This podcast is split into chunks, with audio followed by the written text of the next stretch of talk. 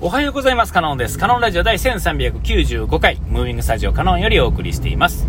えー、今回はですね、あの、まあ、前回の続きっていうか、午後の方ですね。えっ、ー、と、バイクから帰ってきてですね、えっ、ー、と、11時ぐらい、えやったんですけれども、え9時、8時半か9時ぐらいから出てですね、2時間ちょっとですよね。えー、で、えー、帰ってですね、まあ、ちょっとザブッとこう、お風呂入ってですね、お風呂っていうか、あの、残ってたね、お湯、まだ流してなかったんで、そこにザブッとこう、汗だけですね、えー、流してですね、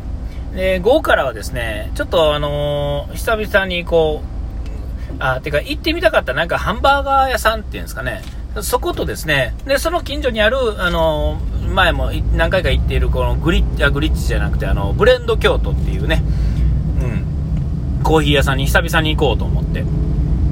本当はですね、まあそんな感じで行ってきたんですが、えー、まずその、ハンバーガー屋さんですね。あの、ま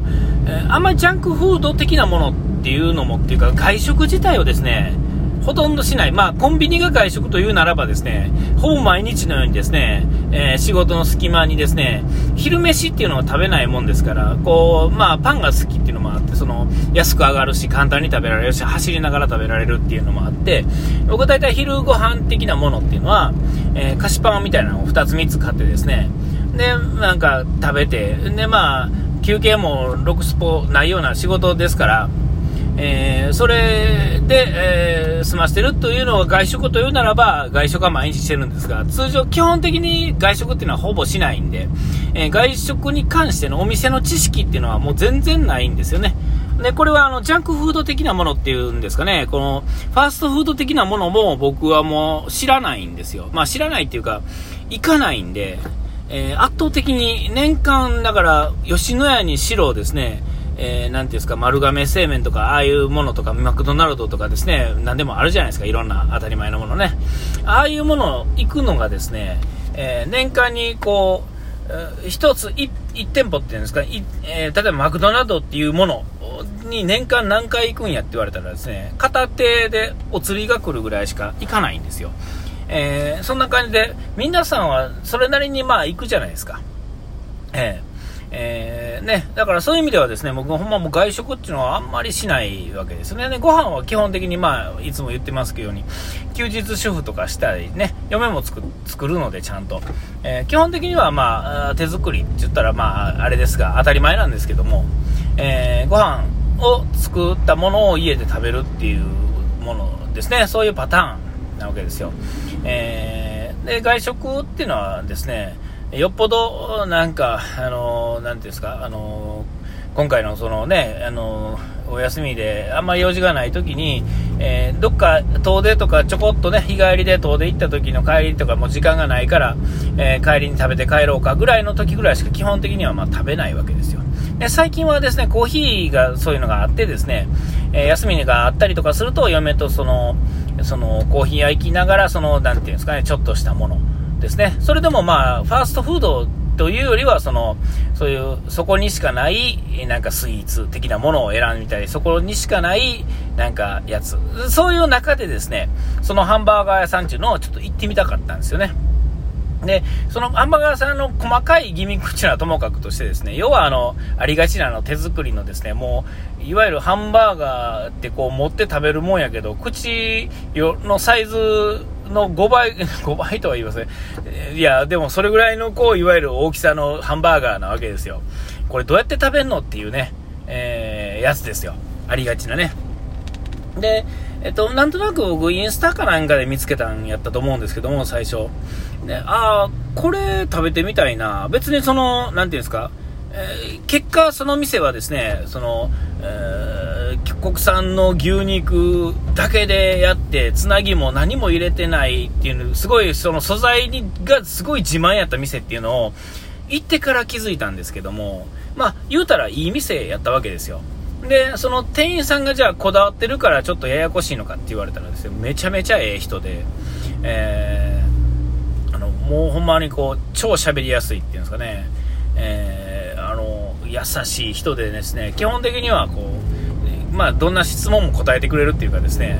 えー、別に嘘は何もないと。ただ、まともなもんだけで作ってるから、よそには結果ないっていう感じのね、えー、感じです。ほんで、まあ、ハンバーガーなんでちょっとまあ、コテコテなんかなと思ったら、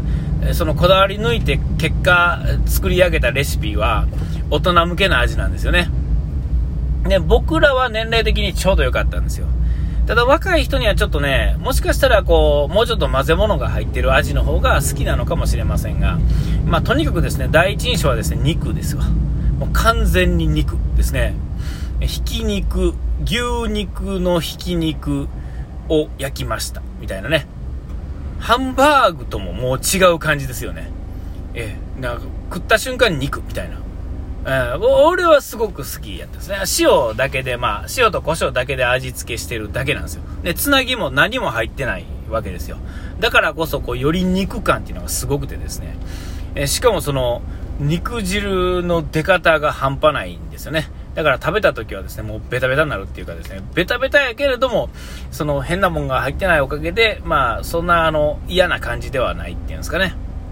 えー、えー、非常に美味しかったんですよ。えー、また、あの、まあ、正直ですね、もう一回行き、ま間違いなくもう一回行きますね。えー、あと一回は絶対行きますし、えー、多分まだ何回か行くと思います。人もいいっていうのは、ほんで、あのまあ、平日の昼間やったっていうのもありますが、お客さんが少ないっていうのもこれまたポイントですよね。その店員さんとゆっくり喋れるっていうのは、やっぱ大きいわけですよ。えー、ね、えー、で、その人がすごくいい人やったらですね、こんなに、まあ、なんていうんですか、リラックスしに行くって意味でもすごくいいし、で、まあ、本人も言ってはりましたが、えっと、まあ、平日の昼間っていうのはやっぱ暇なんで、まあ、あの、涼みに来てもらってもいいですよ、ぜひ、みたいな感じでですね、まあ、そこはもうね、あれですけれども、当然食べに来てとはあれなんですけど、食べに来ての優しい言い方ですよね。ええ、あのいや、あれはでもほんまゆっくり喋って食べて、えー、話するにはですね、ちょうどいい え感じの、忙しい方が、それは当然食っていくのはいいんですが、あの、そんなに広くない店、えー、ですね、で、ワンオペでやってはるんで、あれ、注文殺到したらですね、ちょっとなかなか大変やろうなと思いながらですね、えー、まあでも、まあ好きでやってはるっていうのは、まあある程度わかるっていう感じですね。なんか、ある程度、なんか大阪にもお店があるとか言ってましたが、えー、ね、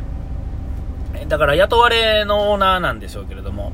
えー、ちょっとわからないですけど、まあ、少なくとも僕は大好きな感じでですね、また行こうと思ったっていうね、えー、特にあの、わさびとアボカドみたいなやつとね、ダブルチーズバーガーっていうのが、まあ、一番メインのやつで、で、それと、そのもう一つはこっちのっていう、で、おすすめされたんが、まあ、夏やったらこのわさびとこのアボカドのやつ美味しいですよ、みたいなね、爽やかな感じですよ、ってな感じで言われたんで、じゃあもうそれでっつってね、頼んで、で、まあ食べたらですね、あの正直ほんまにうまかったんですよ。特にや、や、その、店の看板メニューよりも、わさびとアボカドの方が美味しかったんですよね。次はあれ頼もうと思って。えー、嫁と半分ずつ、まあ半分ずつって言うとあれやけど、まあシェアして食べたんで、あれあれをばっかりを食べたらもっとこう、楽しめるんかな、みたいな、ちょっとね、思ったんですよね。えー、で、まあそのハンバーガー屋さんからですね、